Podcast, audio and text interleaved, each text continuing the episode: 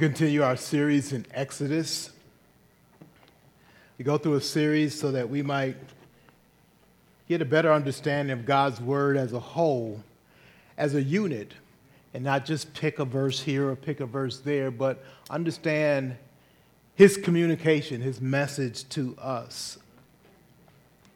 The first part of chapter 15 we looked at last week, and we saw the Song of Moses.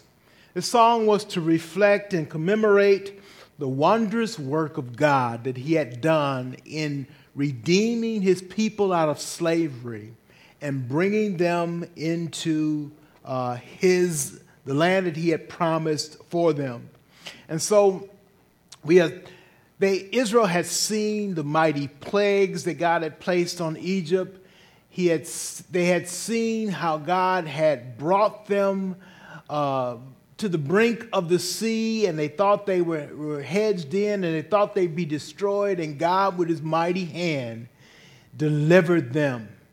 He separated them from Israel. He opened up the sea, spread it out, dried out the land, the ground of the sea, and had them pass through.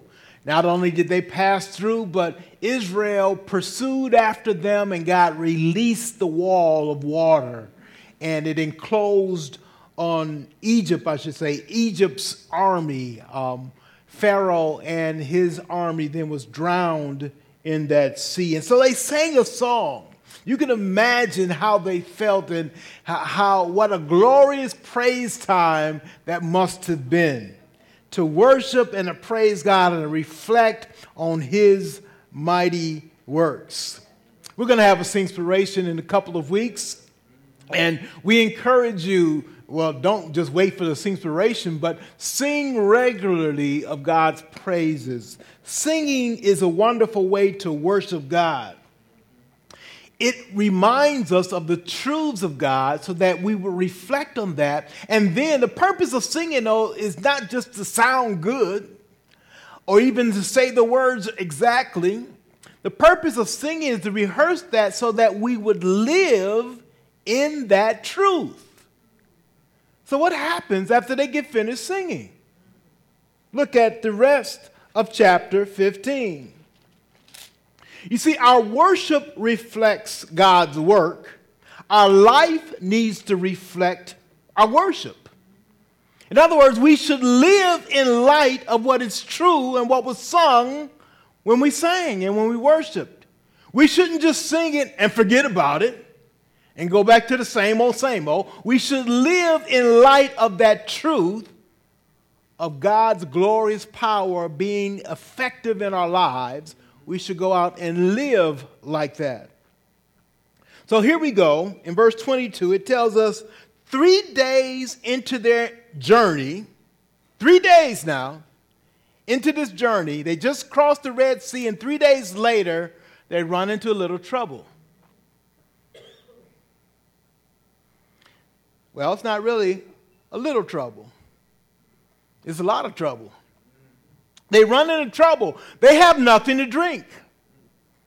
Now, we often think, you know, I'm thirsty. Well, what I do, I go look for a bottle of water and get something to drink. Because we often take for granted one of the basic necessities of life water. But when you are 1,500,000 people approximately coming out of Egypt as a large group, coming through the wilderness where there is no water, now you got a problem. You got a problem. They had no water. That was the first problem. As they began to search, they found some water, but they couldn't drink it. How discouraging is that? To get up to a place where there's a bunch of water, but you realize, ugh, we can't drink that. We die if we drink that. They said that the water was bitter. In other words, it was, it was something that humans could not consume and live. So they're in trouble.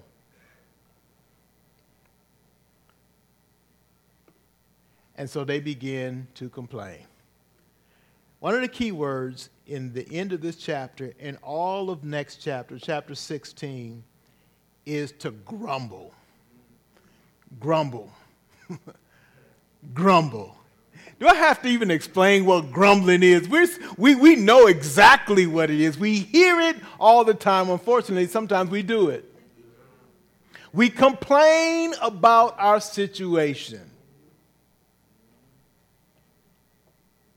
I hate the fall, the autumn time, because the summer is over. Because I got all these leaves to rake. Because the winter finna come. The nights are shorter. Or the nights are longer, the days are shorter.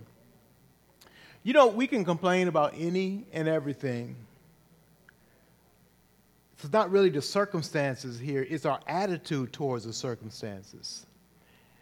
And what should Israel's attitude be toward the circumstances? Think about it. They just sang about the mighty God who delivered them from their oppressor to the point of separating the sea, something that had never been done before and they walked across. And it's not like something happened that they weren't aware of. They could see. Can you imagine walking across and seeing and hearing this water that has now become a wall, and you just walking across it? They knew the mighty hand of God. But when they got three days later, just three days, you see, Sunday passed and ain't even Wednesday yet, and they complaining. What are they complaining about? Well, it really doesn't matter what it is, because whatever it is, could it be greater than what they just encountered that God delivered them from? In other words, God has shown himself to be strong in their life. Here's what they say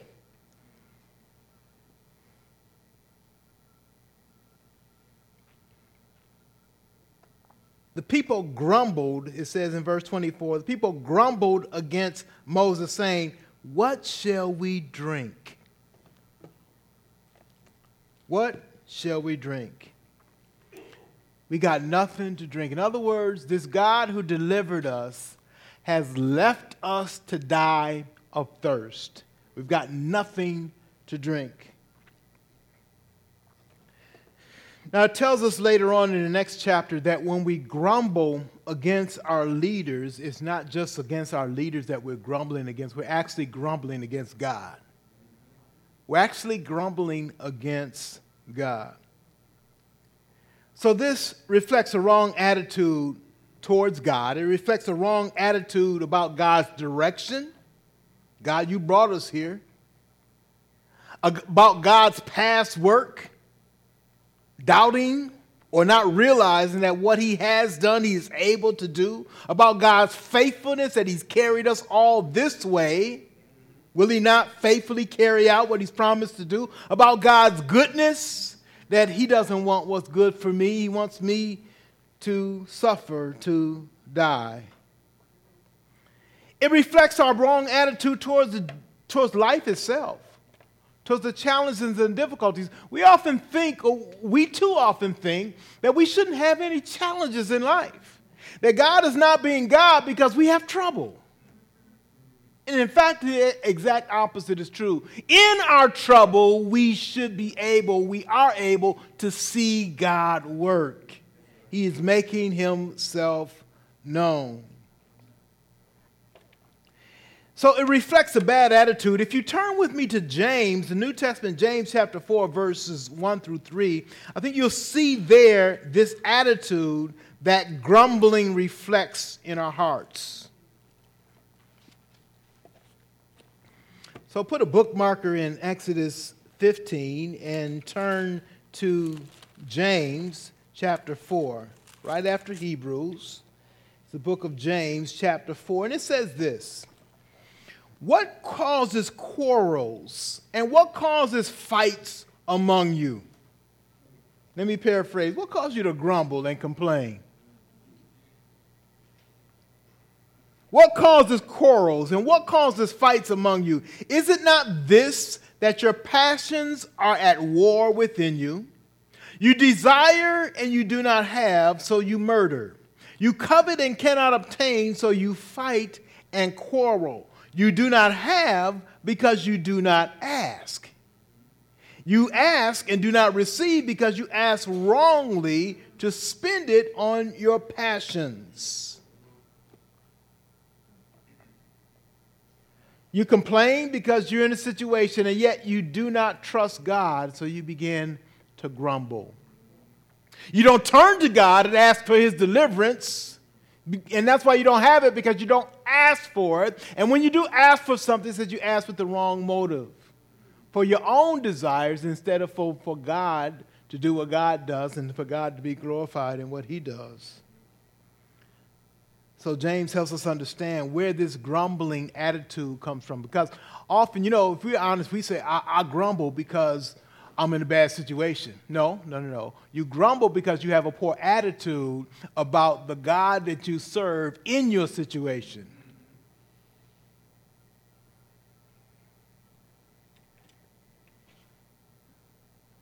So, grumbling re- reveals the, the poor attitude and poor spirit that we have. Back to our text, I want to look at Moses' response in verse 25.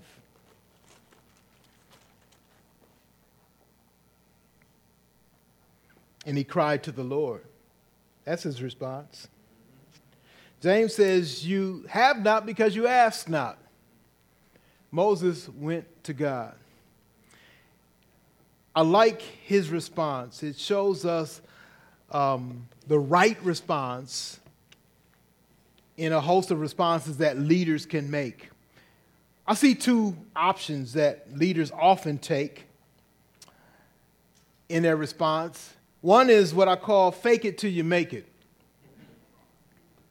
Leader acts like he's in charge, like he knows what to do. Has the attitude, I'm the captain of the ship. I know where we're going and I know how to get us there. In other words, even though he doesn't know, he just thinks that he just project a positive attitude, uh, faking it until it comes through. I think the right attitude to have, or the right response to have, is to simply rely on God. Confidently rely on God. In other words, you're saying, I don't know how to get us out of this situation, but God knows, and I trust Him. I think that's what Moses does. He cries to the Lord. He doesn't spend a, overnight. You know, what we do is we, we tie our, our, our, our brain in knots trying to figure out our solution all overnight. And then we're totally exhausted from that. Then we cry out to God. What Moses did is a smart thing is he simply went right to the Lord. Well, I ain't, I ain't even going to try to figure out how I can get 1,500,000 people to drink water every day. But you got to figure it out. I'm going to ask you what you want to do. And that's what he did. In other words, he brought his situation to God, trusting that God would step in. Now, what reason does it, you know, sometimes we think about faith as just being blind faith, just like just be stupid and trust God. But that's not what faith is. Faith is based on reason and a reality. What is the reason and reality? Reality here is God has shown himself to be strong. God has shown himself to be in support of his people. It's God who told Moses, Go get my people out of Egypt and bring them out, and I will show you and I will lead you. But he didn't leave it there. He said, I'm going to take you to the land that I promised to your fathers. Remember when they walked out of Egypt, Moses made sure to go back and get the bones of Joseph. Joseph was one of the forefathers who had come down to Egypt as a slave, sold by his own brothers. But God caused that situation to be a blessing to his own people and raised up Joseph to be the leader, right along with the Pharaoh himself, to deliver Egypt and Israel when the, when the uh, uh, uh, famine came on. And this is what Joseph said to his brothers and his descendants. He says, Yes, we're down here in Egypt now. God has delivered us, but we're going to be living in Egypt for a while. But God has promised me, and He's promised us, that one day he's going to deliver us from here and take us to that land that he had promised. He backed all the way back to Abraham. That God had promised that he was going to bring his people to the land. So Moses was simply believing God's promise. That's what faith is. Romans 4:21 would tell you that that's what faith is. It's simply believing what God has promised he is able and willing to perform. So it's not stupid or blind faith. Like, I don't see no other way, but I'm just going to trust that God going to do. No, look, I'm trusting that God's going to do what he said he's going to do, what he has promised that he will do. And that's what Moses did. And he led on that basis. So when he cries out to God, he's crying out on that basis God, you, I need you. And I know you will fulfill your promise. How are you going to do it this time? Look at God's response.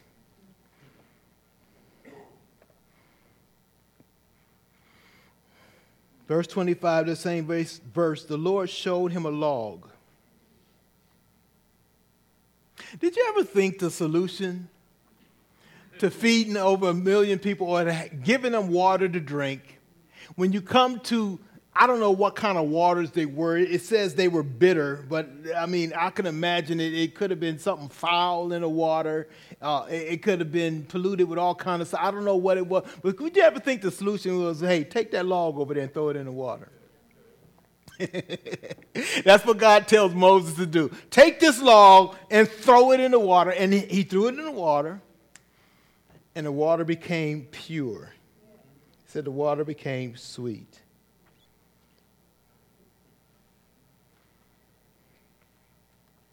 This is a simple illustration of Israel's walk with God for these 40 years that he was going to have them go through the wilderness. I'm told that this journey through the wilderness that they had taken should have taken that many people, that group, about 11 days to get through. We know it didn't take 11 days, it took 40 years. And again, it's because God is teaching them something about Him and something about themselves.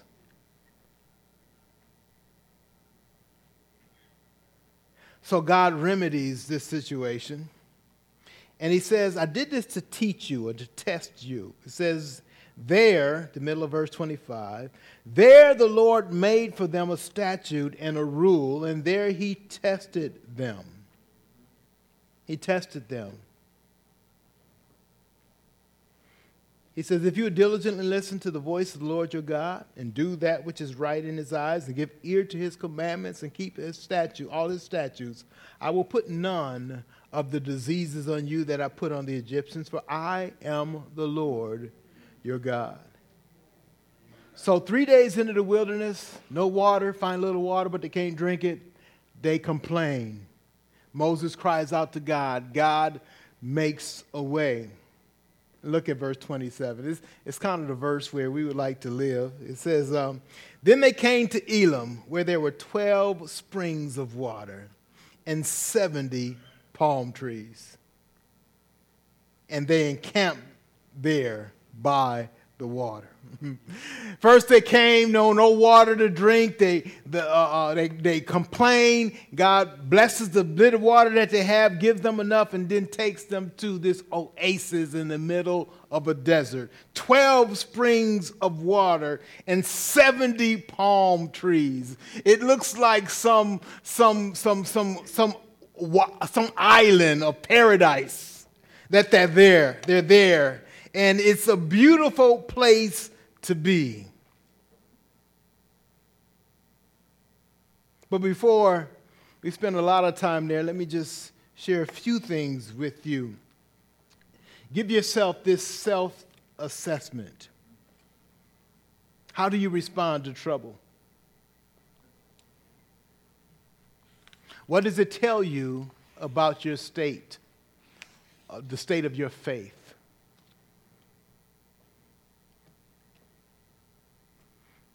Do you blame God? Do you grumble to God? And you might say, I don't blame God, I don't grumble to God. I blame my parents. I blame my wife. I blame my husband. I blame the government. I blame the job. I blame those people where I can't get a job. I blame, you know, we, we can blame, you never run out of people to blame. But who do you run to? Who do you turn to? Ask yourself that. Here's what I'd like you to ask, though self assessment. Am I in trouble because I've strayed off of God's path? And if that's the case, the remedy is simply confess, repent, and turn back to God. If I'm facing this trouble that I'm facing because somehow I've strayed off His path, God, forgive me. For I did not follow you, and now I will, I will turn away from wrong and I will turn to you. But there's another situation that might be appropriate or, or that might be your case? Am I facing difficulty along God's path? In other words, make assessment am I where I am in trouble now because I've strayed from God's path? or maybe am I in trouble because I've gone along God's path? That certainly can happen. And if that's the case, admit it, God. I've done everything I could to follow you, but I'm in trouble and I need your help. Ask God for strength and wisdom. Part of our spiritual problem is that we tend to think that things should always go well. And when I'm on God's path, I won't face any challenges or difficulties. That's not true. Ask the question how did Israel get to the waters of Marah? I'll tell you how they got there. They were led by the pillar of cloud and the pillar of fire right up to Marah. Just like they were led right up to the edge of the Red Sea and thought they were hemmed in, God led them to the next challenge, right up to Marah, and they had no water, or water that they had they couldn't drink. Ask yourself, how did I get here? Was it my own wrongdoing or was it God's path? And, and realize sometimes it can be God's path. Yes, you don't like being without a job. Yes, you don't like not having a home. Not, or, or, whatever that situation is that is lack in your life. It's uncomfortable for you. But sometimes that is the path that God has brought you along. You have trouble thinking of God who brings his people to rough times. That's the reality of what God does. He does that. In this case, He said to test them. Why? That they might see His goodness, His faithfulness, His power to move and act on their behalf.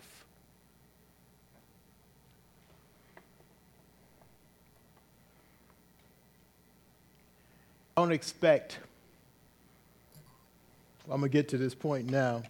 Here they are in the land of Elim, 12 springs, 70 palm trees. Would you ever want to leave? Well, look at verse six, chapter 16, verse 1. So they set out from Elim. I, don't know about you. I got a problem with that. Like, Lord, how come we couldn't just stay in Elim for a long, long time? They were in Elim about a month and a half. Significant amount of time but not forever. God says, It's time to get out. I got something for you to do, I got a place for you to be. You're not always going to be staying in the oasis. The prosperity gospel has ruined a lot of our thinking in terms of God's purpose and God's will for us. God said Elim is not the place, the permanent place for you. Sometimes you're passing by and you might want to stay there, but God says, no, move on. Why did they leave Elim? Same reason. The pillar of cloud and pillar of fire. God says, it's time to move on.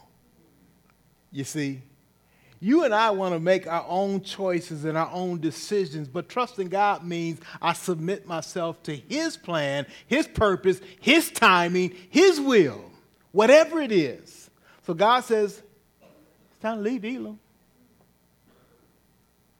You just need to ask, Lord, is that your voice? Is that your direction? He says it's time to leave. Just like God says we're headed towards Marah. He doesn't say it that way. He just shows you, points you along the way. He don't ask you, you want to go to Marah or not? He don't ask you that. He just leads you there. He also doesn't ask you, do you ready to leave Elim? He doesn't ask you that. He just leads you according to his purpose and his will. The question is, do you trust him? Do you trust him? That when he says it's okay to leave Elim, then it's okay to leave Elim. Do I got somebody putting stuff in the back of me there? All right. Let's look at, at this chapter 16 now. So they set out from Elim. They had stayed there about a month and a half, and yet it is God's direction for them to leave. And now they are following God's direction again. It says in verse 2 the whole congregation of the people of Israel grumbled against Moses and Aaron in the wilderness. And the people of Israel said to them, Would that we had died by the hand of the Lord in the land of Egypt, when we sat by the meat pots and ate bread to the full. Isn't it something how uh, we look back at things and, and we kind of have a, a twisted memory of how great it was.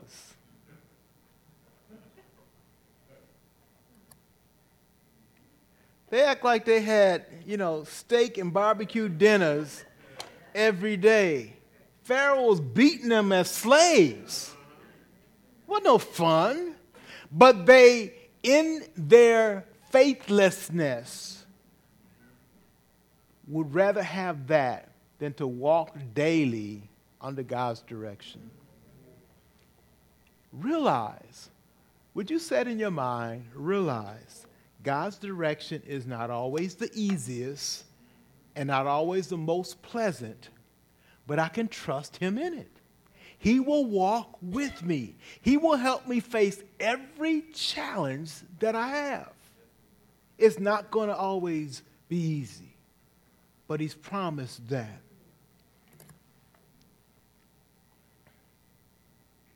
So they complain again. The end of verse 3 For you have brought us out into the wilderness to kill this whole assembly with hunger. So they complained about not having water. What did God do? He brought them water. How gracious God is. They complained about not having food. There's two elements to the food one was the bread, and one was the meat. They complained about not having that. And let's see what God does. God says to, to, Moses in verse 4 Behold, I'm about to rain bread from heaven. And he gives them direction on how they were to gather this. He says, I'm going to pour down from heaven bread, and I'm going to give enough for every family. I want each morning, I want each family to go out and take provisions based on their household.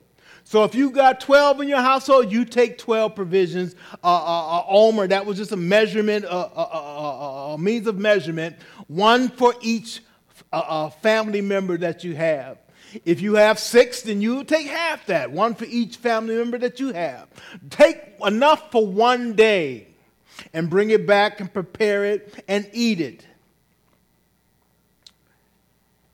So he, he, he was giving them provision, or he's giving them direction for the provision that he was going to bring to them.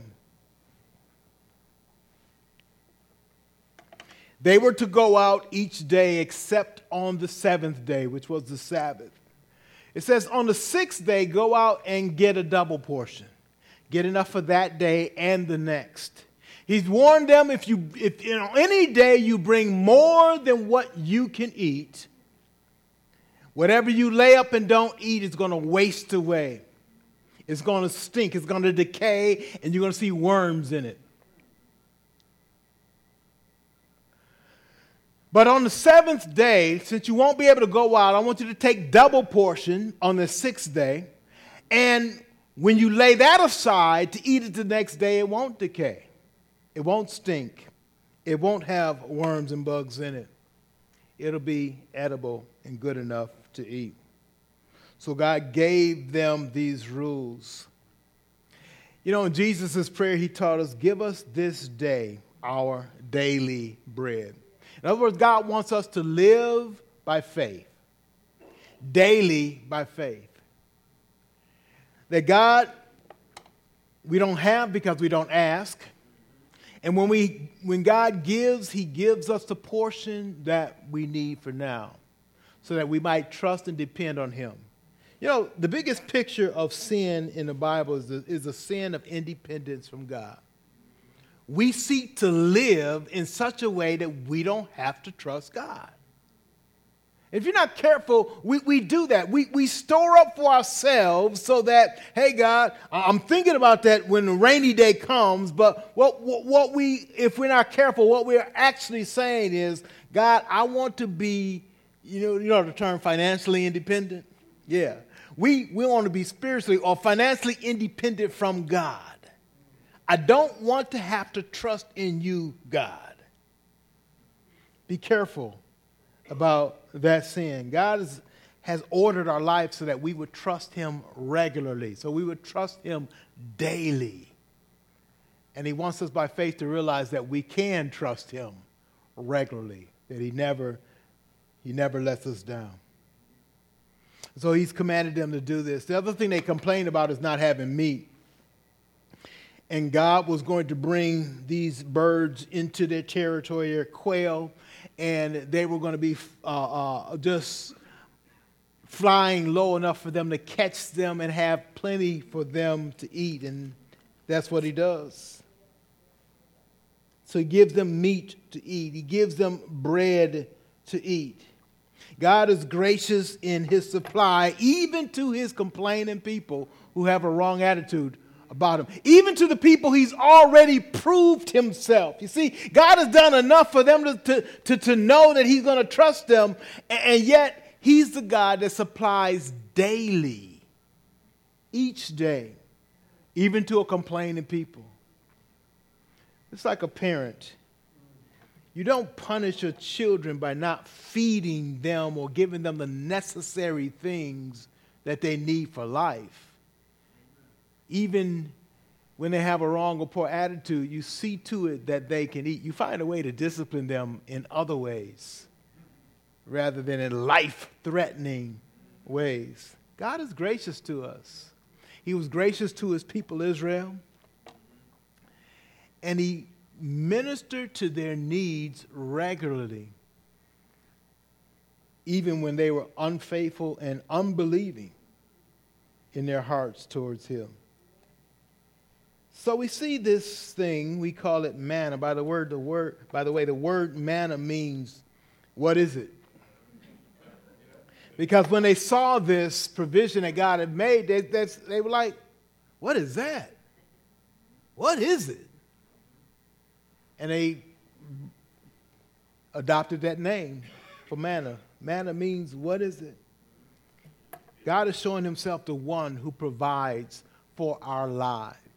He provides for us physically for our life, and he certainly provides for us spiritually for our life. He wants us to walk in dependence on him, trusting in him day to day, to know how good a God He is and to live it. In other words, it simplifies to this. In chapter 15, sing about God. At the end of chapter 15 and 16, live like you believe what you're saying. Sing about the greatness and the goodness of God and know it to be real, but it's not just something you sing, it ought to be something that you live out. So our whole demeanor, our whole attitude should be different when we come to challenges and problems in our life. It's now, Lord, here I am, your servant, walking in your path, and now I face this. What, what, what would you have me to do, Lord? What are you going to do in this situation? He's testing Israel. Taste and see that the Lord is good test him, in essence. I say that test, I mean is try him. Believe on him because he has shown himself believable. Trust in him because he's shown himself trustworthy. Rely on him because he has shown himself faithful.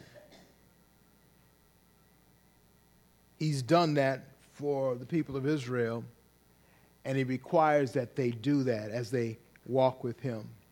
Now, you notice in his instructions that he gave, now Israel goes out, and some of them, instead of getting a day's worth, it's like free food.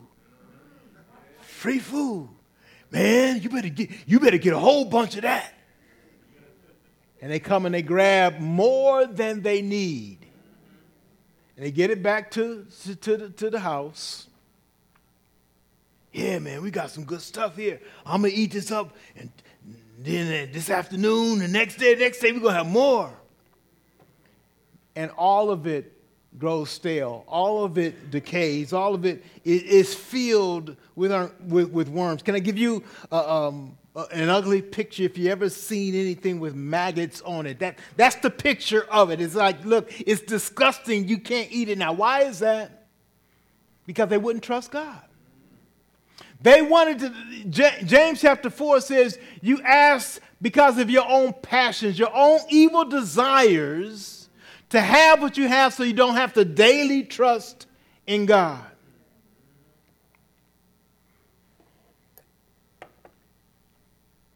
I can't not say this because it might offend some, but I'm going to say it because it's true. We live in culture and society today that people would rather have the government give them something with no strings attached, or so they think, than to come to a place where we would teach them how to trust in God. Oh, you're going to tell me that God stuff, so you ain't going to give me nothing to eat. You just want me to trust in God. I'm going to give you something to eat and show you how to trust in God. And show you how to walk with God and tell you this is the way to live. This is the best way to live, and any other way is not faithful, it's not dependable. Or you might find that you can live that way, but you're going to come to the end and realize that you're not walking in faith with God. God wants us to walk in dependence on Him. So it came to the seventh day for some, and they did what Moses had, had told them to do. They gathered two days' worth, and they got that back to their home and lo and behold, it didn't spoil. It stayed good. And they were able to use it for the next day. I don't know if they were in amazement of that. It's like, hey, God said that would happen. But there are some people who went out on the Sabbath day. On the seventh day, they went out, and it's like, we ain't got nothing. It, it, it ain't no, what is it laying on the ground no more? God is unfaithful. Where's my provision? No, God is faithful. You're just not listening to him. You're not doing what he told you to do. By the way, I like the way that God did this. He could have had manna grow up right on their kitchen table, right? And right into their own cabinets and into their refrigerators. But no, he says, I'm going to put it out here, and you got to go and you got to gather it. God requires us to live by faith, and faith means real action. So you leave your house knowing that God's going to do what He's going to do, and then you get out in the field, there it is. It's what God said would be there. It requires me now to go and gather it and bring it back. In other words, do a little work. Amen. Do a little work. God requires you to do something to show your faith in his provision. They did that, they came back, and they were blessed. On that sixth day, they walked in obedience to God and they took that double portion and they did that and they were blessed. Some on the sixth day said, Hell yeah, you know, this is the way God works. We just gather what we need for today. Tomorrow we go out and get some more. That's not what God said. He said, Get the double portion this time so you don't have to go out. In other words, respect my day of rest and use it. I would imagine some said, well, you know, I, am going to get the double portion on the sixth day, but on the seventh day, I'm going to get some so I can sell to somebody else. I'm going to run my hustle. I'm going to run my hustle. So the ones who didn't have faith to get something on the, to get the double portion on the sixth day, I got some. Hey, come on over. I'll sell it to you. I wonder if there was some that did that, I can imagine what happened. The worms and the maggots went through their supply as well.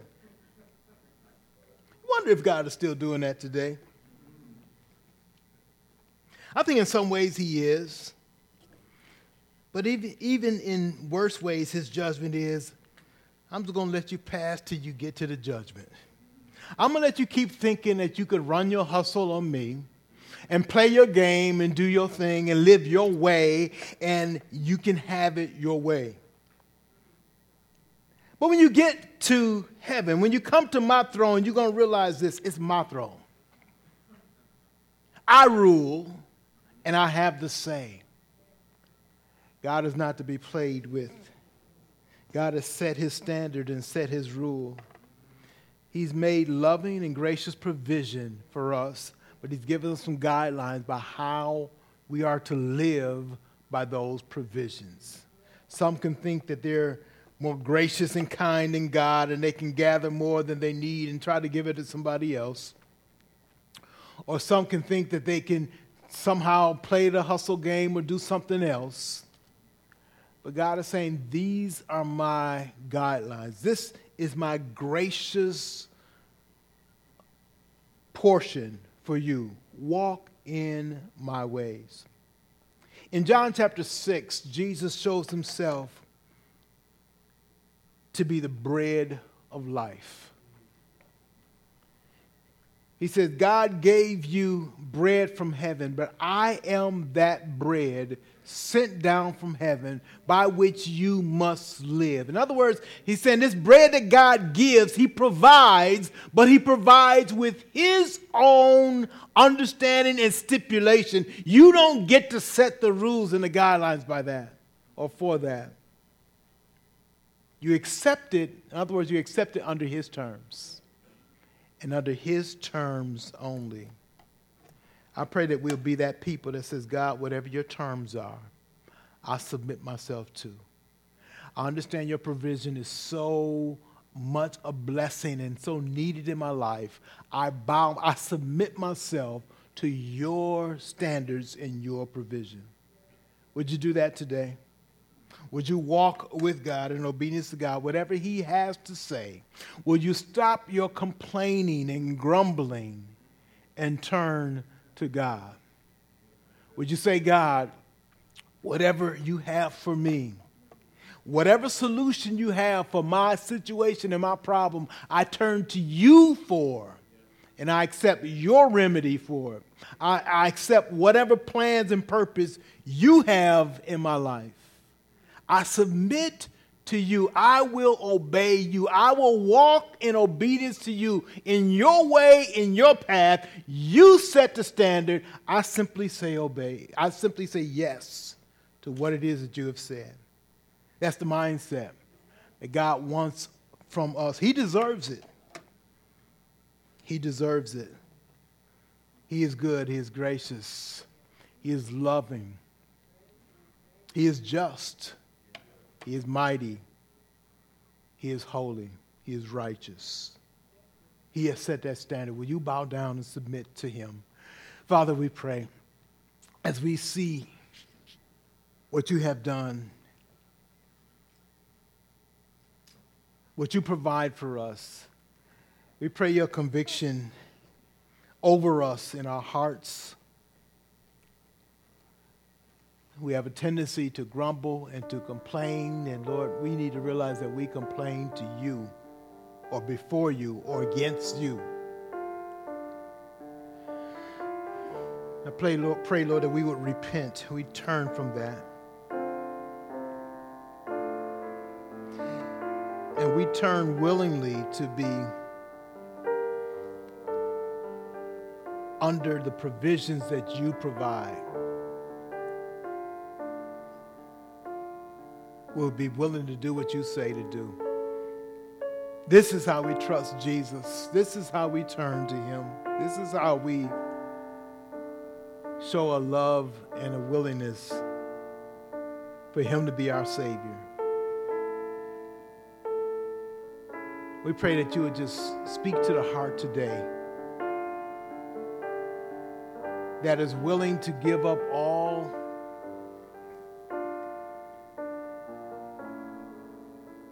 independence and trust in you and be dependent fully on you daily to walk with you.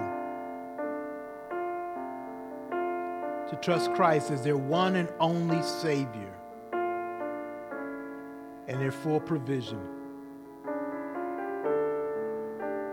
Help us to live as we sing,